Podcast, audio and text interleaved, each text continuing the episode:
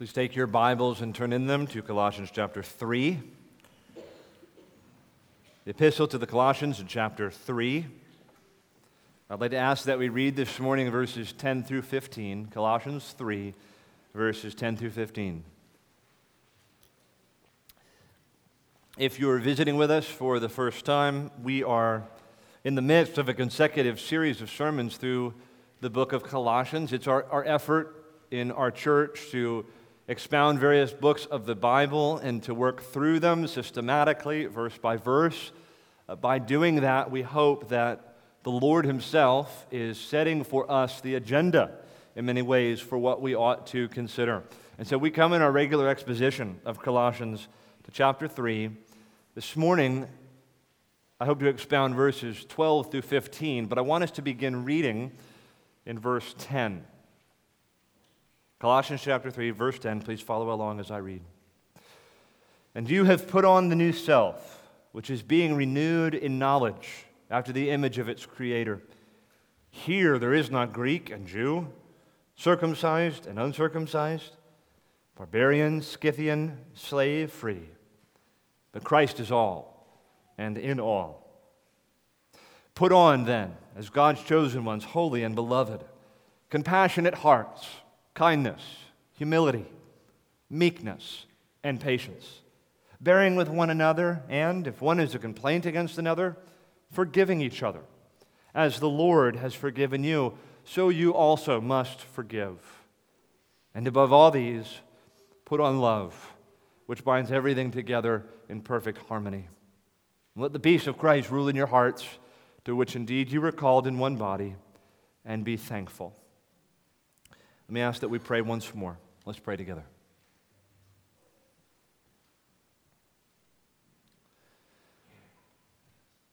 Father, Son, and Spirit, we pray that you would glorify the triune name now through the preaching of your word. We pray these things in Jesus' name. Amen. If you were with us last week, I asked you to imagine a Roman spy, an informant for the government uh, participating in a church service in Colossae. He's been sent there by uh, his supervisors to investigate this new sect they call Christianity. And we considered last time what that spy would have seen visibly as he observed the congregation. It's possible he would have seen representatives from the various groups that are identified in verse 11. He would have seen a diverse band of people coming together to worship this man, Jesus Christ. He would have perhaps seen Greeks and Jews together in one church, circumcised and uncircumcised. There would have been among them perhaps some barbarians and some from the Scythian hordes. There would have been slaves, there would have been free people. And perhaps he might have recognized that something far bigger was bringing all of these people together. He would be able to observe that externally. Now I want you to imagine something a little bit different. I want you to imagine a Roman who is like an investigative journalist. Uh, he's preparing a long form piece upon the new sect called Christianity. So I want you to imagine this time he enters the community of these Christians not for just one service, but actually enters in kind of among their life together for a six month period of time. And during these months, he's not just attending their gatherings, he's also visiting some of them in their homes and interviewing them. Perhaps some are coming together organically to share fellowship with one another, and he's able to sit in on those times and observe and ask questions afterwards. He observes their community for six months or a year. What would he have seen then in the Colossian church? What would he have learned about this community of Christians and how they interact and how they live? With one another. The passage before us in Colossians 3, verses 12 through 15, is one of the richest passages in the Bible when it comes to describing what life among the community of faith looks like. I didn't think this out exhaustively, comprehensively, but it may be the very best description in all the Bible in terms of a concise and clear description of what life in the house of the Lord's people is to look like and what virtues and principles and graces are to regulate and condition the community of the Lord's people. This is a description of what life among the Christian community, the life among the church that is Christ centered, ought to look like. What is the aim and object of the gospel and of the new birth with respect to the community of the Lord's people? In other words, we might understand individually what the effect of the gospel is meant to have on our own lives as individual sinners, right? It's to call us to repentance. It's to call us to faith in Jesus Christ. It's to call us to trust in this great thing that God has done in sending His Son into the world and to the cross to die for our sins and to rise again for our justification. Has massive implications individually for each one of us. That's not exactly what Paul is concerned now at this point in the narrative of Colossians chapter 3. No, now he's asking, he's presenting virtues and graces that are to regulate and condition the family of God in their corporate life together. What is the effect of union with Christ, salvation in Him, dying to sin, living to righteousness, now for how we live together? And that is the issue we will consider this morning. I have four main headings that I'd like to provide to shape our exposition of Colossians 3 12 through 15. Consider with me, number one, the position of God's people in the church. Number two, the priorities of forbearance and forgiveness in the church. Number three, the primacy, or you could say the preeminence, the primacy, the preeminence of love in the church.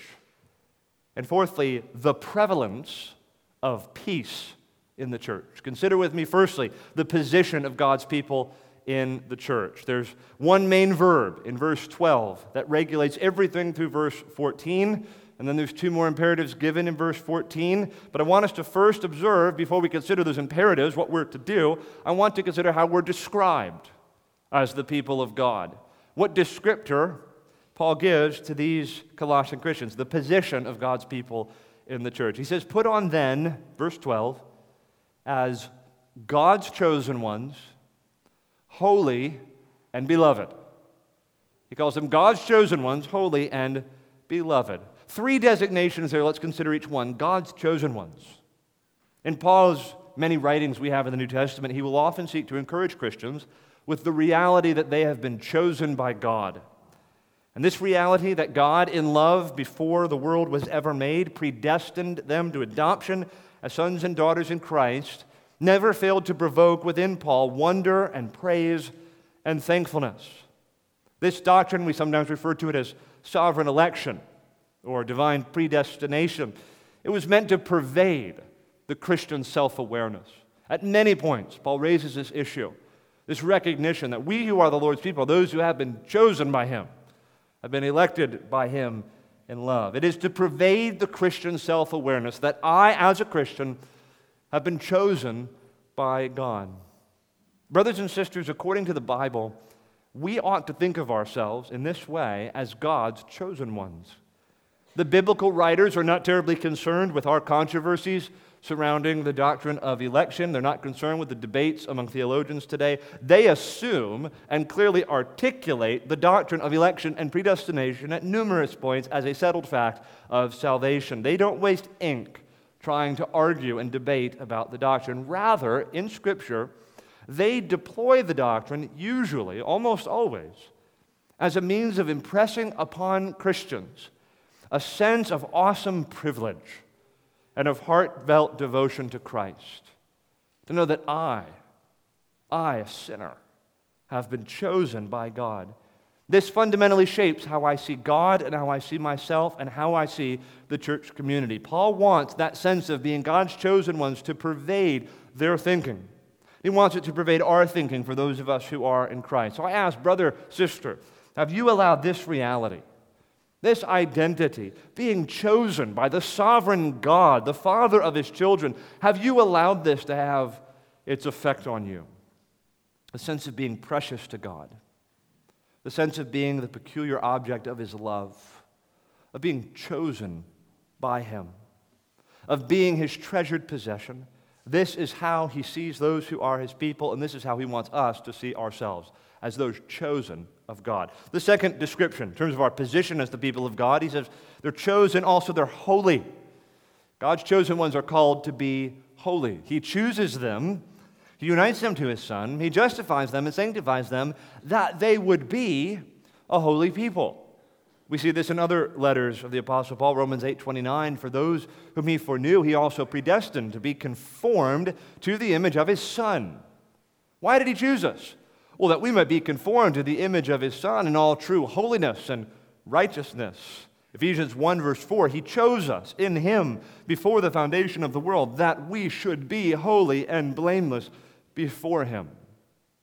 Christian, this is who you are and who you are meant to be as a matter of the new humanity in Christ. As Christians, yes, we are sinners and we will continue to fight sin as long as we live in this fallen world, but we as Christians are to be a holy people also. And we should be known in this world as a holy people. This is how Paul identifies them chosen, holy, and then thirdly, beloved. Beloved. They are beloved by whom? I think plainly Paul could mean beloved by himself. He surely means they are beloved by God himself. Christians, we as the people of God, as God's chosen ones, we are said to be beloved by him. We are precious in the sight of God. He cares for us as a shepherd cares for his sheep. Like a father's affections are set on his children, his affections are set on us. We are given this designation, this position as the people of God. We are those who are beloved to God. And sadly, there are some Christians who act as though it's not exactly safe or biblical to imagine that God loves us so. That we should never get too comfortable with the idea lest we become lax in our Christian lives or even misled in our thinking about who God is. Or some actually believe that behind all the assurances of God, God's love, God hides a kind of tenuous disposition toward us. Almost like he has his fingers crossed behind his back, always waiting to see how we're going to perform before he'll really allow us to experience his love. You might think of that lover's game sometimes children will play when they have the flower. He loves me, he loves me not. That could be our experience with God. As though God's love is fickle. And when I have a good day, well, he loves me. When I have a bad day, he loves me not. We can so often view the love of God in this way, but my friend, you need to know this if you carefully study the Bible on this issue, if you study every reference in the Bible with respect to God's love, His love toward His people, if we truly are to have our minds regulated by the Bible, we can only reach one conclusion, and that is that He really does love us. For those who are His people, we really are beloved to Him. There's no gimmick or trick. He doesn't have his fingers crossed behind his back. He really does love us. And his love toward us is steadfast and abundant. It is immutable and immovable, and it is unconditional. And the biblical writers, they give us these wonderful descriptions of God's love so that they would control and regulate the way we think about God, the way we think about our standing with Him and our relationship to Him. Paul says, We're beloved by God. I want you to think of yourselves in this way. You've been chosen by Him, you're holy, and you are beloved. And when we read, brothers and sisters, that we are beloved by God, we should allow this description to enter in and shape and influence our whole inner world. We should learn to let this reality generate within us all the emotional security, all the psychological stability, and all the spiritual comfort it is meant to create. The truth of this designation that we are beloved by God should flood our souls and come to define and condition our entire relationship with the Lord. We spoke last week about the Scythians who sat among the Colossian church. They were also slave men and women. And they sat, they were Jews and Greeks and were circumcised and uncircumcised. Here they all are, so many of them despised in the world, belittled, ostracized, marginalized, oppressed. Paul nonetheless says, Here's how I want you to see yourself in the new humanity in the family of God, you are God's chosen ones. And you are a holy people. And you are by Him dearly beloved. To the genuine Christian here this morning who feels so small, so insignificant, so sinful, so vile, how could God even look in my direction except to chastise me? This is His word. This is the position of all those who are His people. We are chosen of God, we are holy, we are beloved. Consider with me, secondly, now. That's the position of God's people in the church. Consider with me, secondly, the priorities of forbearance and forgiveness in the church. Look with me again at verse 12. Put on then, it's the main verb, put on, as God's chosen ones, holy and beloved, compassionate hearts, kindness, humility, meekness, and patience, bearing with one another. And if one has a complaint against another, forgiving each other. As the Lord has forgiven you, so you also must forgive. The imperative is put on. At least that's what it reads in the ESV. Some translations have it, clothe yourselves, which is actually a very good translation. The idea is what we saw actually up in verse 5, where we're told to put off or put to death earthly things. The language there is, is, is the idea of taking off like a robe, taking off a dirty garment and flinging it away. These earthly, wicked things that might have marked our former manner of life, these sins that we walked in, we're to take it off and to cast it away, and we're to put on like a new robe we're to put on a new piece of clothing. We're to put on these Christian virtues that are to mark the people of God. And then Paul lists the type of virtues that are to mark the people of God. The kinds of virtues we are to put on as those who are new in Christ. First, he lists compassionate hearts. We who are Christians, we should put on compassionate hearts. A healthy Christian is one inclined toward mercy, toward compassion, and toward pity.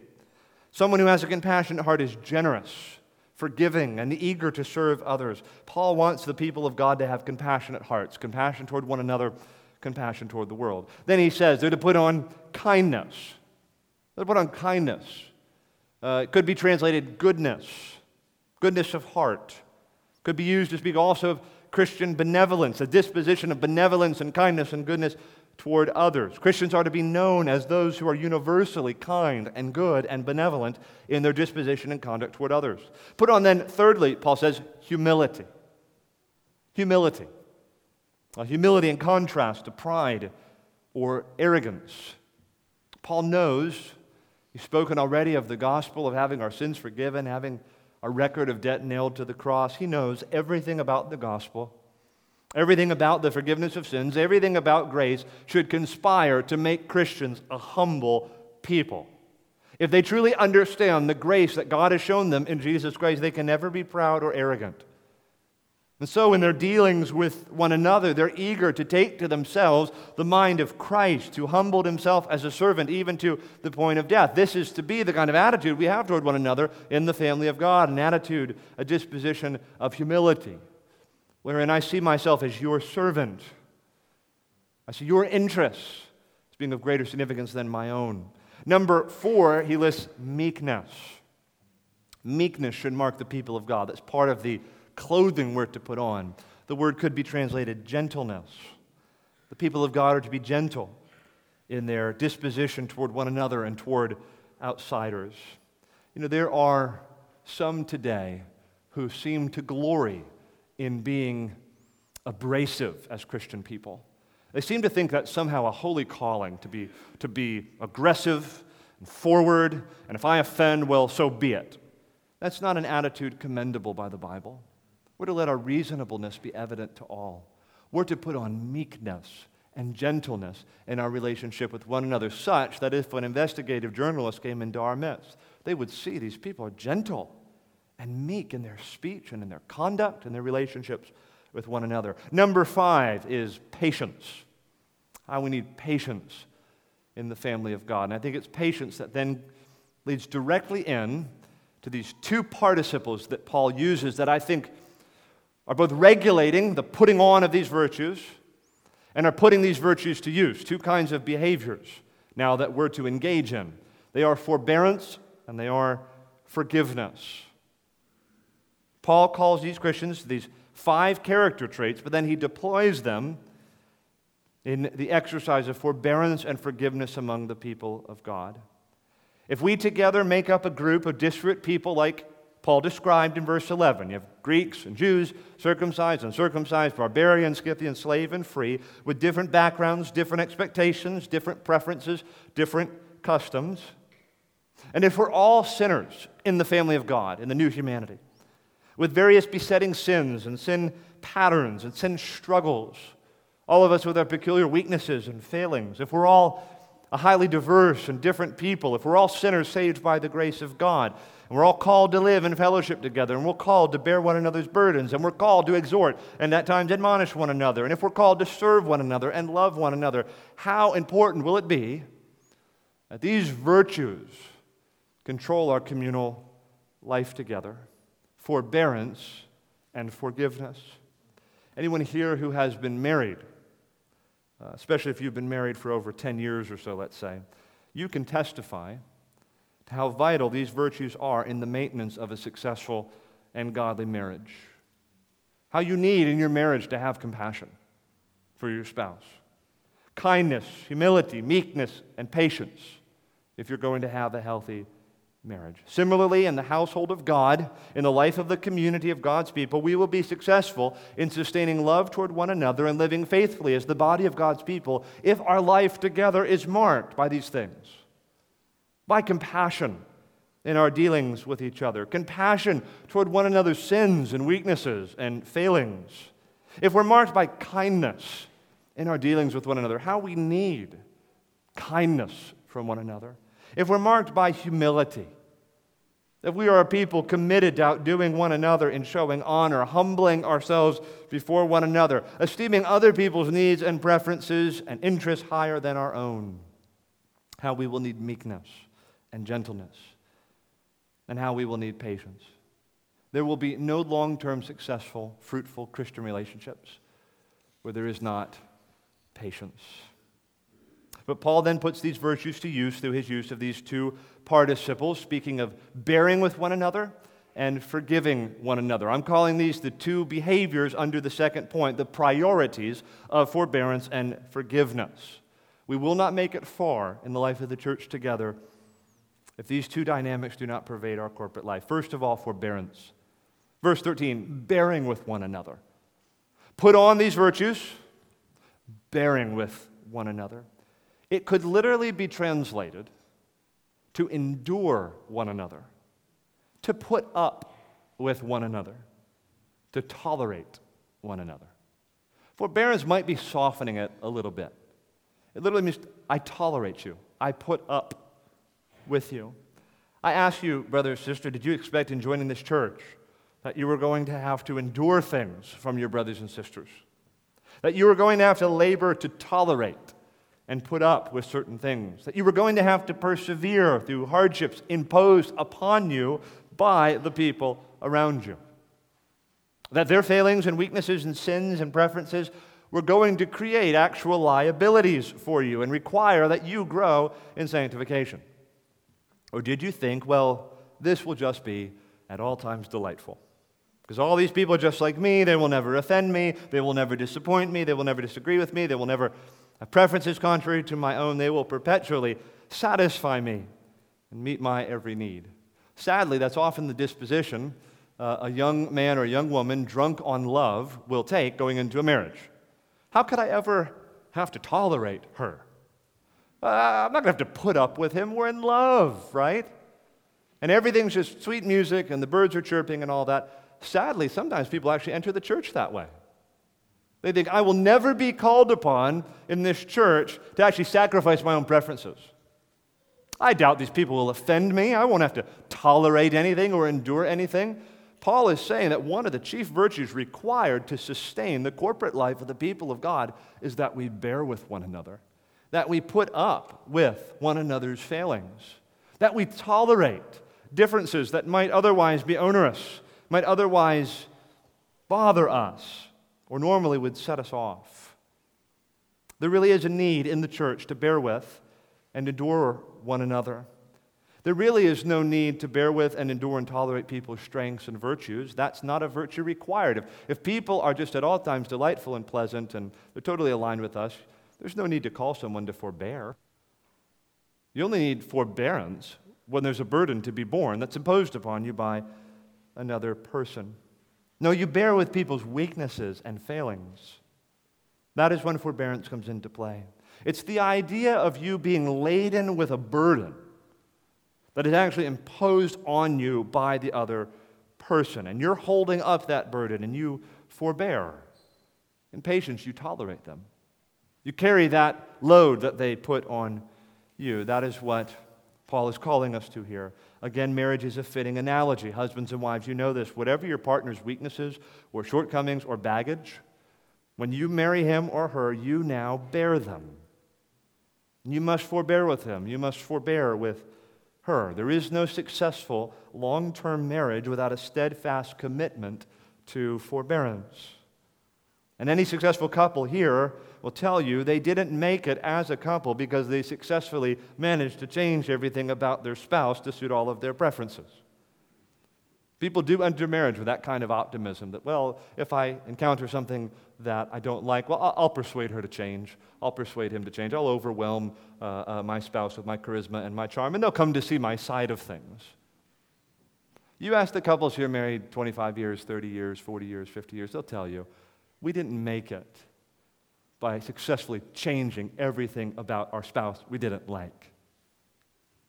We made it by accepting each other, by forbearing with one another's weaknesses, with tolerating difference and hardship at different times, by persevering and enduring when we were misaligned, and when her preferences violated mine and my preferences violated hers.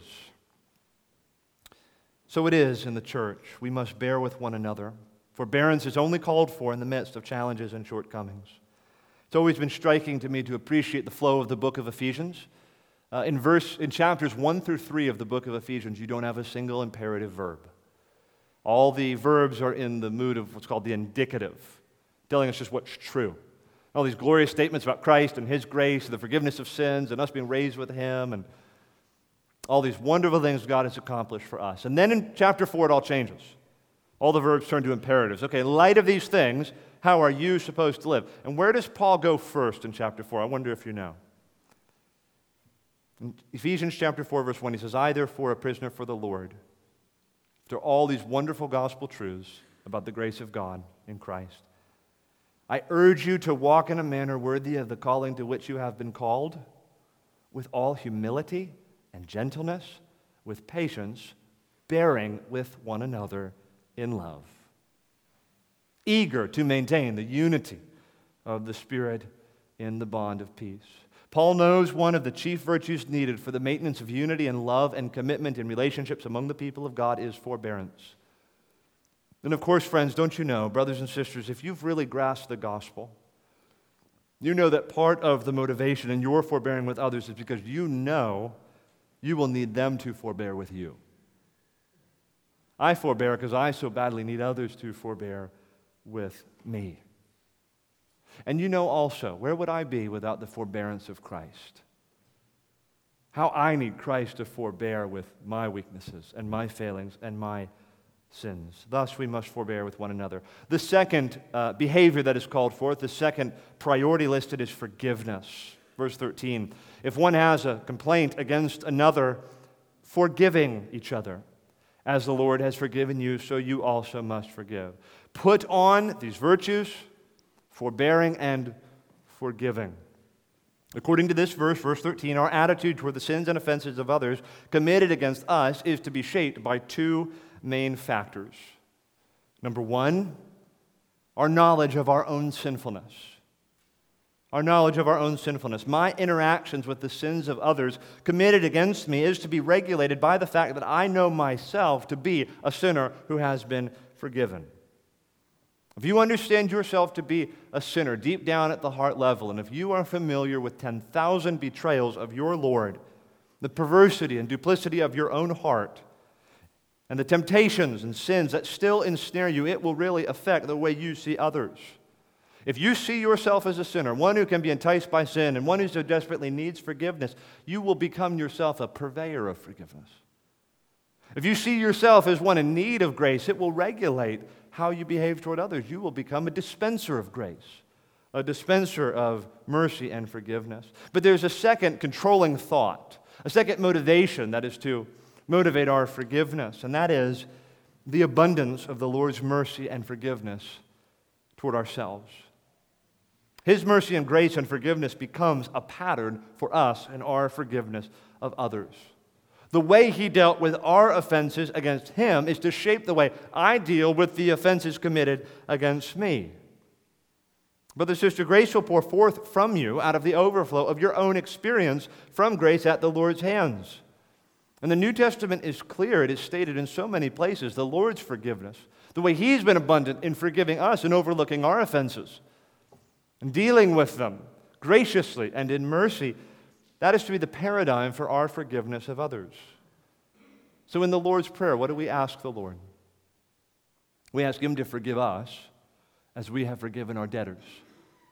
In other words, there is a symmetry between the way He has forgiven me and the way I'm to forgive others. Ephesians 4:32 says this, "Be kind to one another, tender-hearted, forgiving one another as God in Christ forgave you." The Bible teaches as clearly as it can that a person's attitude toward the sins of others is directly shaped by their comprehension of the grace of God and the forgiveness offered in the gospel. This is a major issue to the New Testament writers and to the Lord Jesus in particular. You remember the parable of the unforgiving servant in Matthew 18? I believe our brother Rex Blackburn preached on this a couple years ago. Remember how that parable goes?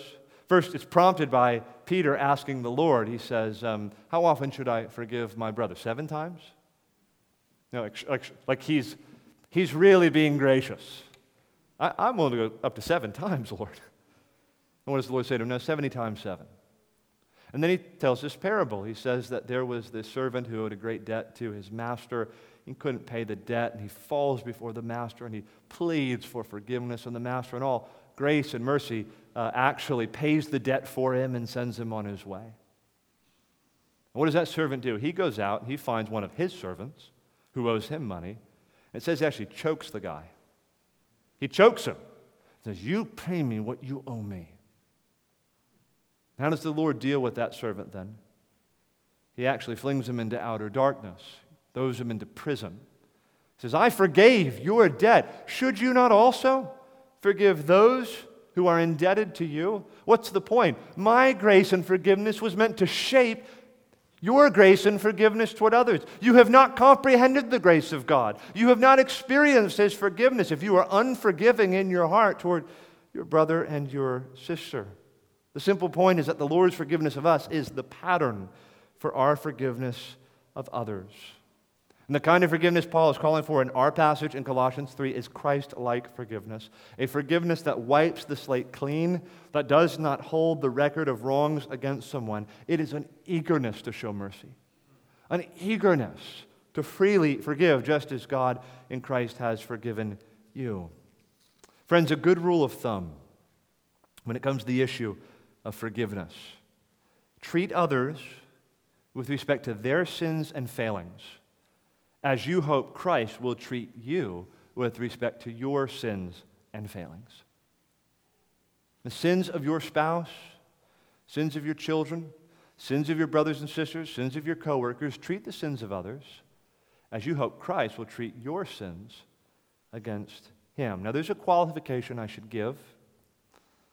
Biblical forgiveness does not always require that the offended party is always immediately responsible to extend a full restoration of trust to the offender. Okay, so there are situations in which the sin of another against us has long term consequences in this life. There may be certain offenses that we commit against others or that others commit against us that will require a more long term fracture to a relationship. But that is not the kind of thing Paul is envisioning here. He's talking about life among the people of God and the 10,000 sort of garden variety sins that populate our lives, the 10,000 kinds of offenses that we must bear at one another's hands. And his attitude toward these sins is that we should have the same attitude that Christ had toward us in forgiving our sins. We are to forgive freely and abundantly. All right, now more briefly, these final two points. We've considered the position of God's people in the church. Secondly, the priorities of forbearance and forgiveness in the church. Now, thirdly, I'm calling this the primacy of love in the church. The primacy, or if this word works better for you, the preeminence of love in the church. Look at the language Paul uses in verse 14. And above all these, I think that means compassion, meekness, patience, etc., forbearance, forgiveness. Above all these, put on love which binds everything together in perfect harmony. Paul says, above all these, above all these. I think what he means by above all is that love has the place of primacy. It is the most important thing. These things I've said are important, but this that I am saying now is most important. Above all these other virtues, put on love. Love is the greatest of all. Nothing rises to this level of importance. It is preeminent among the virtues, it occupies the highest seat. But also notice what is said about love. Verse 14, the ESV renders it, and above all these, put on love, which binds everything together in perfect harmony. Binds everything together in perfect harmony. A more literal translation would read something like, above all these, put on love, which is the bond of perfection, or, or which is the perfect bond.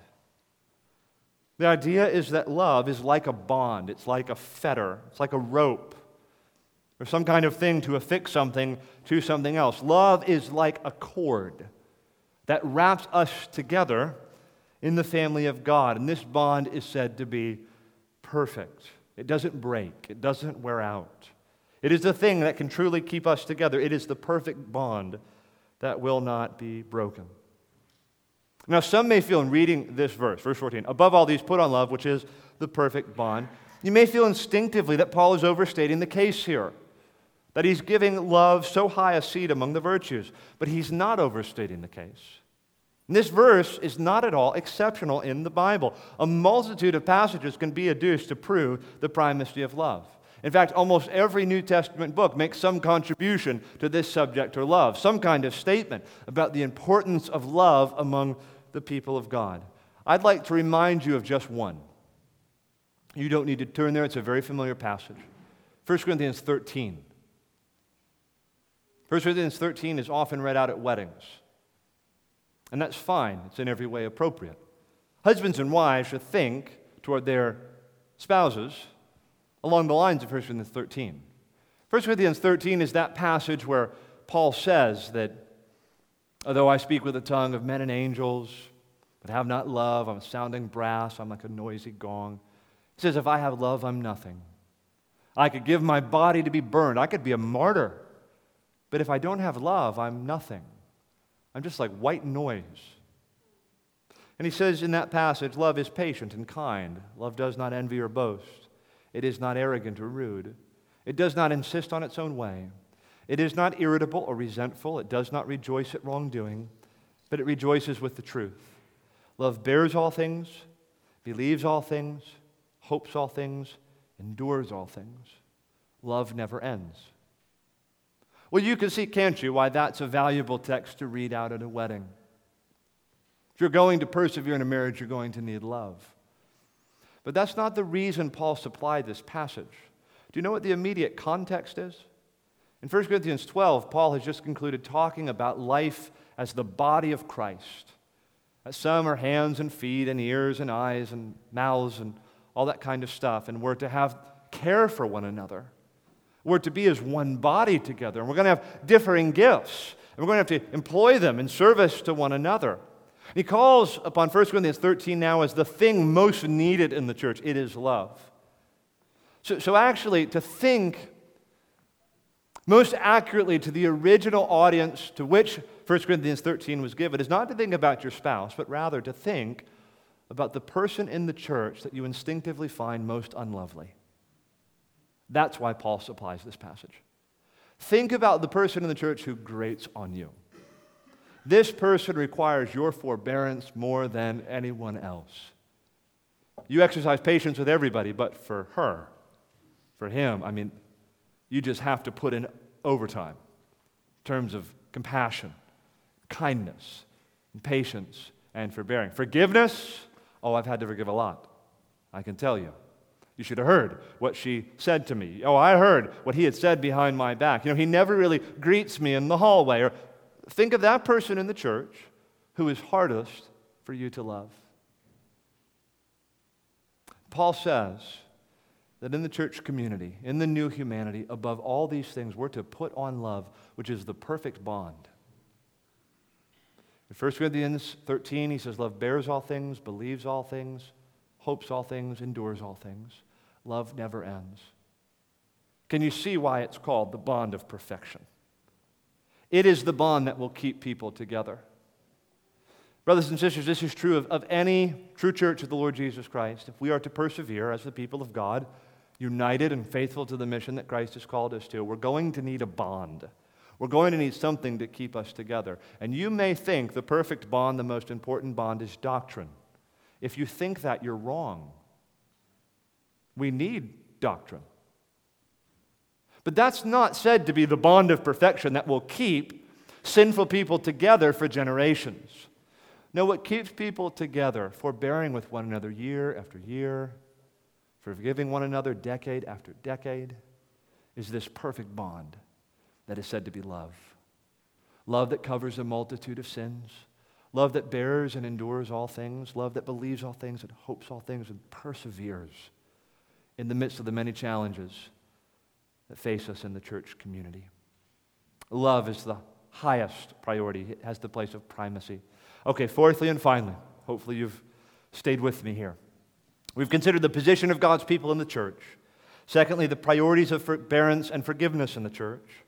Thirdly, the primacy of love in the church. And finally, the prevalence of peace in the church. The prevalence of peace. Here's Paul's aspiration for the Colossian Christians, verse 15.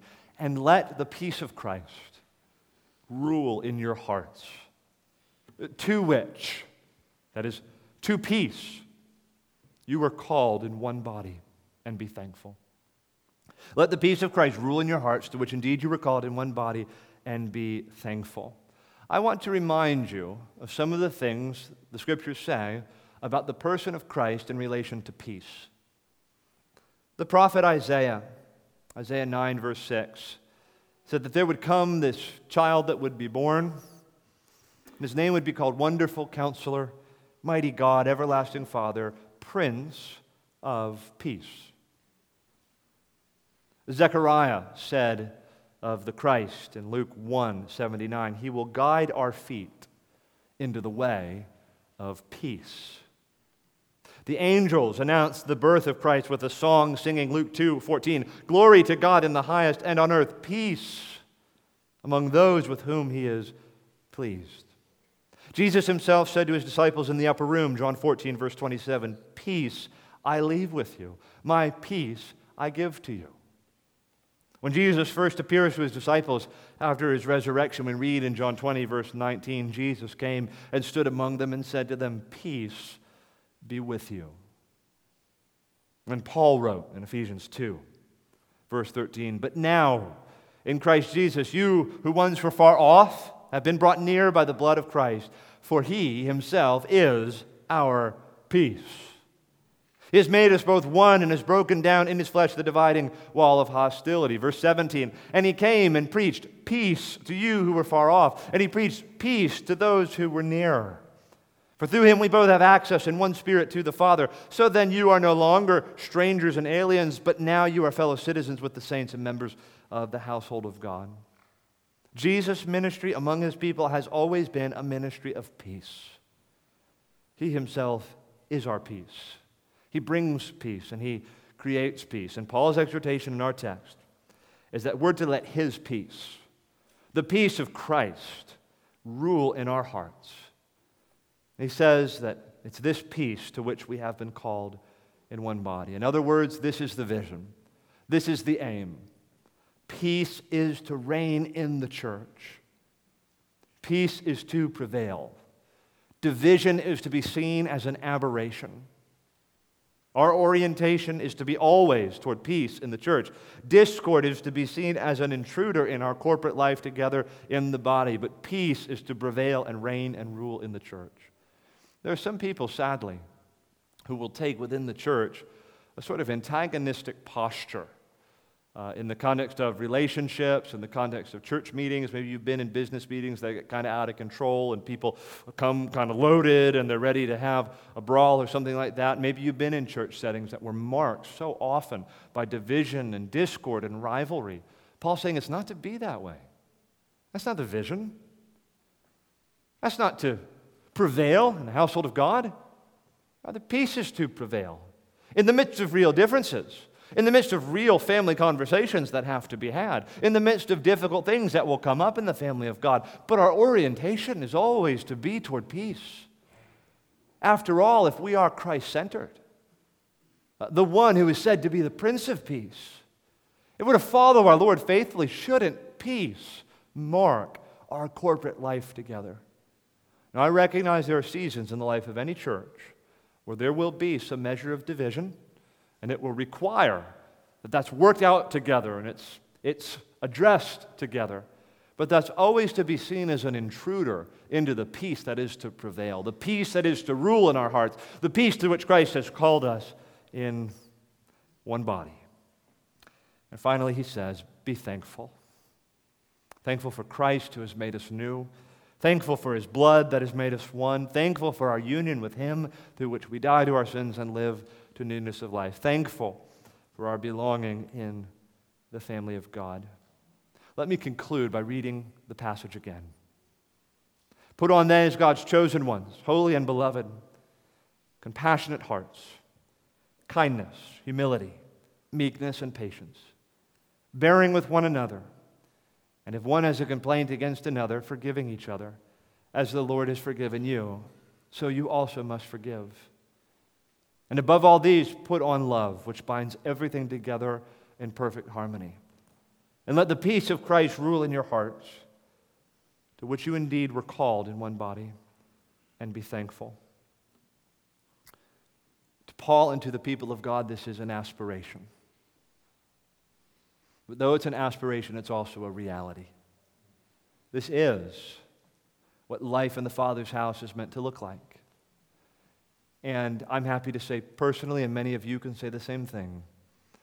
I've experienced several communities of faith that are marked by these very virtues, where we have lived together for years and years and years, and we've bared things from one another, we've forgiven one another, we've persevered in relationships together. Some of you come from homes in which discord and chaos prevailed. You didn't see anything like the picture that we see and hear. This, this kind of community didn't mark your home life. It hasn't marked your relationships out there in the world. But I want to tell you there are churches. There are churches created by the gospel itself where these things do prevail. These virtues and graces do mark the people of God.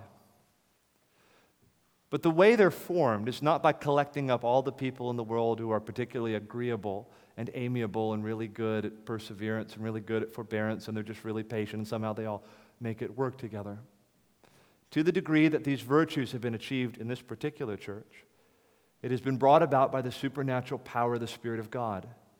It's been brought about by the Lord Himself taking sinners and uniting them to His Son by them turning from their sins and putting their faith in Jesus Christ and learning these virtues at the feet of a man called Jesus Christ.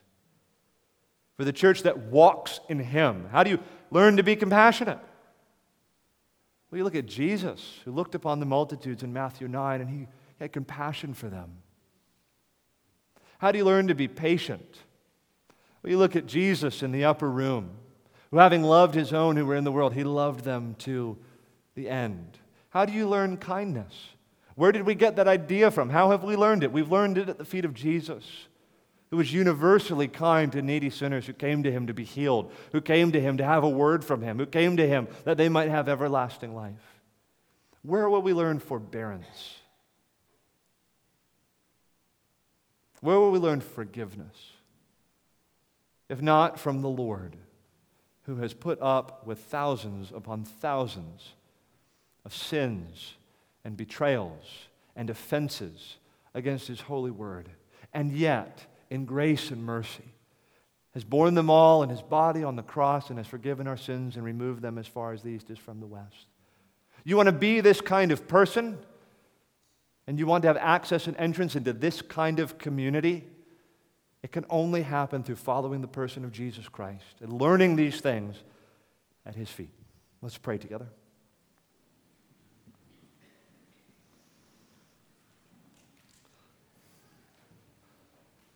Our Father in heaven, you have furnished us with a beautiful picture of what the new humanity is to be like.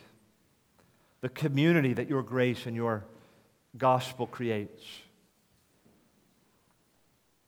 Lord, we would not know, we would have no knowledge or experience of forbearance and forgiveness with which to give to others if we did not have it at your hands.